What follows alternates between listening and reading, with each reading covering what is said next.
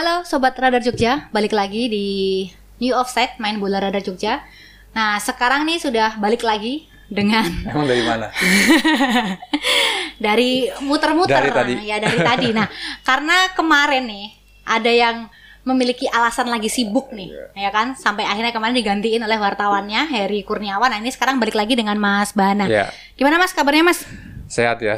Kemarin sempat apa namanya radang tenggorokan. Oh, radang tenggorokan apa? Apa ngakunya sibuk? Radang tenggorokan. Oh, gitu ya. Hujanan terus soalnya. Oh gitu, oke. Kujanan pakai mantol dong. Oh. oke, di episode kali ini eh, kita akan membahas tentang eh, PSS Sleman. Iya. Yang- PSS lagi nih. Iya PSS, PSS lagi, lagi. dong. Kemarin eh, sama Heri kita membahas tentang PSIM. PSIM. Nah, yang sekarang ini kita akan bahas dengan PSS karena kalau eh, besok eh, Sabtu Iya. eh, dijadwalkan PSS akan Uji menghadapi coba ya? uji coba Persipura Jayapura, Persipura Jayapura. ya. Di ini ya apa Stadion Sultan di Agung. Sultan Agung ya. Oke, nah gimana nih mas? Kalau menurutmu ini kan eh, di laga yang sebelumnya sama Iya. Persib kan Kalah ya. kalah 2-0. ya dua eh, 2-0. dua nol oke. Dan padahal pemain-pemain bintang sudah ada semua nih di PSS ya. Eh, kan? minus Irfan Bahdim ya. oh ya, yang minus masih Irfan ikutin. Bahdim, karena belum ya. Iya.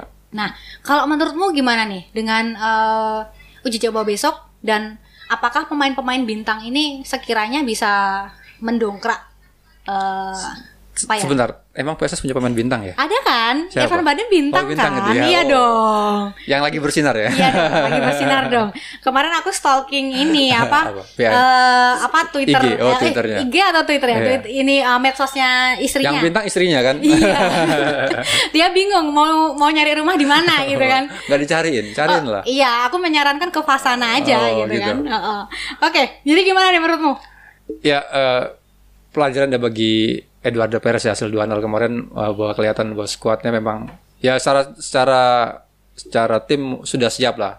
Karena Persib juga tim yang sudah lama dibentuk sedangkan eh, PS Sleman kan baru terbentuk dan juga pelatih baru sudah 2-0 itu yang hasil yang cukup wajar ya bagi PS Sleman ya apalagi kan mereka belum diperkuat Irfan Bahdim ya yang masih ikuti TC dengan timnas. Tapi mungkin eh, melawan Persipura ini akan menjadi pelajaran ya. Eh, akan jadi evaluasi juga bagi Eduardo nanti eh, sejauh mana tim PSS akan siap untuk berlaga di Liga 1 karena bentar lagi akan masuk ke Liga 1 dan kemungkinan besar eh, Irfan Bahdim akan bisa tampil pada laga tersebut ya. Iya, iya. Oke, dan kalau nggak salah nih kan di eh setauku Hmm. eh, PSS ini kan baru memiliki sekitar 25 pemain Iya. ya kan yang siap didaftarkan. Iya. Nah, sementara untuk eh, PT eh, Liga Indonesia baru ini Tiga- 33 ya. ada 33 33, kan. Nah, ini ada ada isu-isu tertentu nggak yang kira-kira pemain mana aja sih yang akan ditarik lagi gitu? Karena eh, kemarin kalau nggak salah juga lagi negosiasi dengan dua pemain. Apa aku Iya, nggak ada tahu nih apakah ini ya. udah atau belum kayak Lutfi Kamal Baharsyah yang dulu di Mitra Kukar, kemudian Iya. ada Ahmad Nur Hardianto yang dulu Bayangkara FC ya. Nah, apakah ini ada lampu hijau dari investor atau gimana? Iya rumornya seperti itu ya, tapi pastinya memang belum ada belum ada kepastian jelas ya apakah dua pemain tersebut akan di akan direkrut oleh PSS ya. Tapi memang PSS butuh dua eh, butuh pemain bertipe gelandang menyerang khususnya di sektor sayap ya. Setelah eh, Sadil Ramdhani gagal direkrut kan, tapi setidaknya dia dapat merekrut Ivan Bahdim kan. Pemainnya juga bisa bermain di sektor sayap kan. Eh, tapi memang masih butuh beberapa pemain ada di sektor dia setelah di kehilangan Rangga Muslim dan Haris Tuharea memang PSS butuh ada juga Yudo kan yang Ya. yang pindah ke Arema memang nampaknya memang PSS butuh dua pemain eh, butuh beberapa pemain di sektor itu karena saat ini PSS punya 20 pemain ya kalau salah ya Hmm. dan katanya manajer MX Chan juga mereka akan mencoba mendaftarkan 30 pemain ya di Iya. di Liga 1 itu otomatis masih ada lima pemain slot lima pemain lagi yang Hmm. akan di, diisi oleh PSS Sleman kemungkinan besar ya dua pemain itu kemungkinan besar bisa sih direkrut oleh PSS apalagi kan sekarang investornya kan lumayan berduit ya Ya, katanya udah ya, udah udah Sudah di- pasti ya. Udah pasti nih. Sudah pasti. Dari mana, Mas?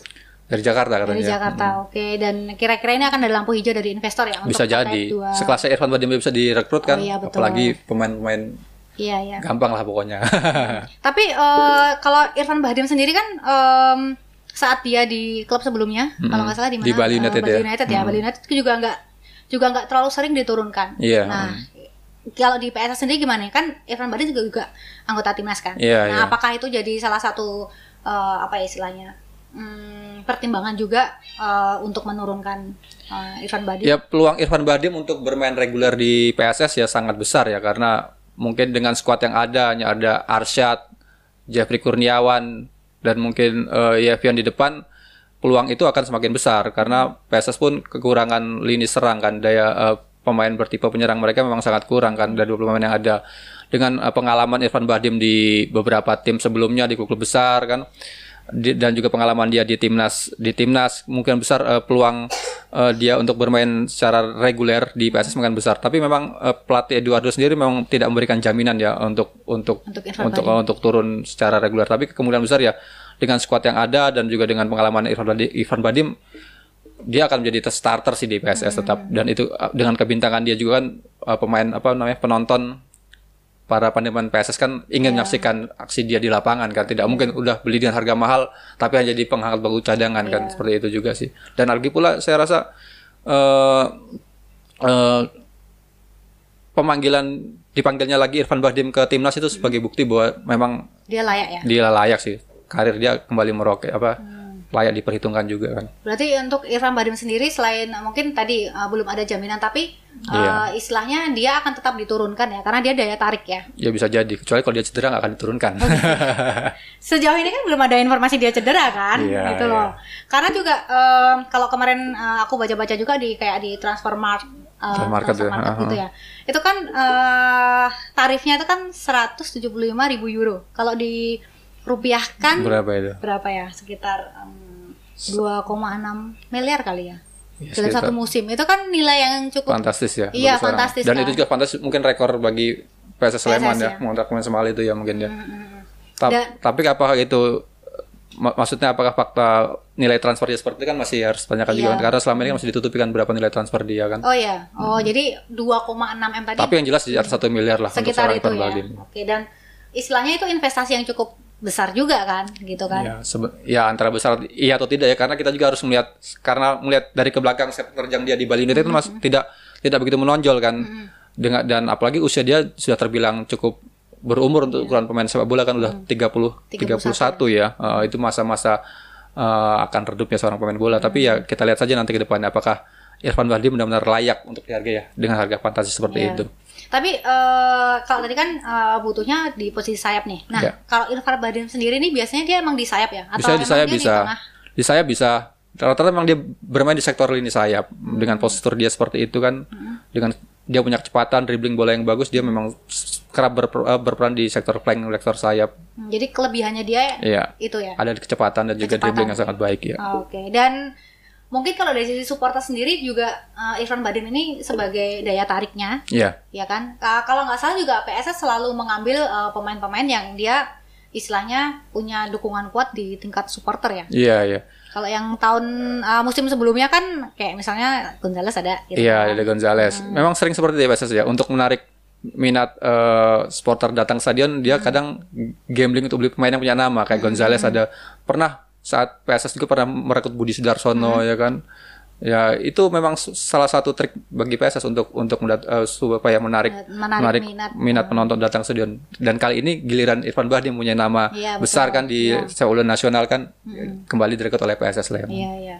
Dan eh, istilahnya kemarin juga waktu di istilahnya apa ya eh, diperkenalkan lah, Iya. diperkenalkan juga eh, apa ya istilahnya eh, antusiasme dari Oh, dari supporter ya, sangat itu juga besar ya. sangat besar kan kayak gitu. dan harapannya kan bisa mendongkrak jersey dari PSS Ah, ya ah, ah, Oke oke. Nah kalau ini dari pemain bintang yang lain nih, aku selalu ngomongnya bintang nih. Sementara kamu bilangnya emang ada pemain bintang ya? Menurutku ada sih ya. Selain Irfan Bahdim nih ada siapa nih mas? ada Jeffrey Kurniawan, ada Batata, ada Yevian itu pemain bintang PSS loh. Oke dan Ada Evans, ya itu sepak pemain- terjang mereka gimana nih? Ya cukup lumayan lah di PSS juga lumayan kan. Terutama pemain-pemain asing yang kemarin memperkuat PSS kan sudah sudah berhasil membawa PSS ke peringkat 8, sudah terbukti teruji kan. Walaupun ada segelinting supporter yang kecewa dengan Al Alfonso ya yang bermain cukup cukup buruk katanya beberapa termasuk pada saat lawan Persib itu dikatakan bahwa eh, Alfonso tidak bermain dengan maksimal padahal sudah diduetkan dengan Evans ya. Tapi saya rasa eh, pelatih Eduardo bisa lah membenahi lini pertahanan eh, PSS Sleman. Tapi kurang tahu apakah nanti Eduardo bisa menciptakan pemain-pemain yang biasa saja di PSS menjadi pemain bintang seperti Seto atau tidak kita lihat saja nanti. Oke, Iya. jadi kita masih menunggu. Toh juga eh, selain dengan eh, besok pertandingan uji coba besok, eh, rencananya PSS akan dengan siapa lagi mas untuk uji coba? belum tahu juga. Belum tahu ya, belum tahu. Jadi baru Persipura baru, ya. baru Persipura besok gitu ya dan istilahnya kita baru bisa istilahnya menganalisa sejauh mana sih Iya. permainan atau taktik yang dijalankan oleh si pelatih ini Karena satu pertandingan sepertinya masih belum terlihat ya Belum apa yang terlihat, diinginkan oleh Eduardo yang paling nggak berapa? Ya. Berapa uji coba lah. lima lah minimal tuh lima, uji, uji coba, coba, lah ya. untuk satu musim Berarti ini besok padahal ini uji coba yang kedua ya. kedua Berarti istilahnya masih ada tiga masih ada tiga lagi tiga lagi. Oke oke oke. Dan eh, sebagai punchline-nya nih eh, PSS di musim ini mas. Apalagi kan besok uji coba kita Iya. juga masih nunggu-nunggu Iya. kan evaluasinya seperti apa gitu. Menurutmu gimana mas? PSS tetap akan bisa bersaing ya di Liga 1 karena dengan investor baru ya otomatis eh, nantinya pasti akan ada beberapa evaluasi ya Hmm. misalnya kinerja pelatih tidak tidak baik pasti bisa jadi diganti Hmm. juga pemain kurang mumpuni pasti akan pasti akan banyak perubahan ya Iya, tinggal iya. seperti apa nanti PSS eh, Sele- PSS Sleman nantinya ya dan harapan sih adanya investor baru dari Jakarta Infonya juga mempunyai eh, finansial yang cukup bagus ya. Ini merupakan harapan besar ya bagi PSS Sleman ya. Walaupun squad secara squad sih mungkin dibandingkan dengan squad Bay- Bayangkara, terus Bali United ataupun juga Persija, Persib, Persebaya dan juga Madura masih cukup jauh lah secara kualitas. Tapi secara oke secara overall mungkin dia bisa bersaing lah untuk untuk tetap bertahan di Liga 1 Liga satu. musim depan. Oke, berarti eh, apalagi juga kalau nggak salah dari eh, istilahnya eh, manajemen sendiri paling nggak Iya. dia bisa masuk di delapan ya. Bisa masuk 8 besar. Delapan besar. Malah infonya di target 5 besar ya musim Oh lima depan. besar mulai musim depan Iya, ini. Oke, depan. jadi ini PR yang cukup Iya. eh, berat ya. Ya, siapa tahu kan investornya jor-joran bisa Oh benar. harus juara. Iya Nah, bisa betul juara. betul. Semakin banyak dia beli, Iya. semakin eh, tinggi Iya. istilahnya Iya. peluangnya, Peluangnya untuk makin besar, mereka ya. mendapatkan pemain-pemain yang se ya istilahnya setara lah dengan Iya. klub-klub yang kamu sebutkan. Tapi harus bersaing dulu dengan Bayangkara kayaknya. Oh iya benar ya. Itu itu yang paling berat ya Mas ya. Bayangkara paling berat musim ini memang ada info memang maksudnya secara squad memang Bayangkara mempunyai squad yang cukup bagus ya. Hmm, oke. Kalau musim kemarin kan Madura ya, Madura United ya. United. Galacticos katanya kan tapi ternyata gagal. Malah Bali United yang maju yang jadi juara. Ya, musim ini terlihat kayak si Bayangkara mungkin akan juara. Oke, berarti eh, kita akan Kita tunggu saja tapi ya. tunggu saja ya. Oke, oke, eh, mungkin itu Ya. eh, untuk New Offset main Iya, bola Offset. Jogja edisi Oke. kali ini bersama Bung Bah, cie. Bersama ketemu lagi musim depan ya. Eh musim depan ketemu lagi ketemu lagi minggu depan ya. Sudah mulai depan. sudah mulai kompetisi ya? Iya, mulai Ya, kompetisi dan nih ya. dan eh, kita juga pengen dong eh, wartawan olahraganya Radar juga Hmm, gabung di gabung sini ya. sini biar rame ya. Ah, biar Kalau rame. perlu pemainnya juga dihadirkan di Oh sini iya biar rame. bener ya. Iya. Oke oke nanti kita coba untuk menghubungi kira-kira bisa nggak kita ada Iya, kesempatan kita untuk ulik podcast. ya. Betul. Oke sekian dulu untuk edisi eh, New Offset main bola radar Jogja di edisi minggu ini.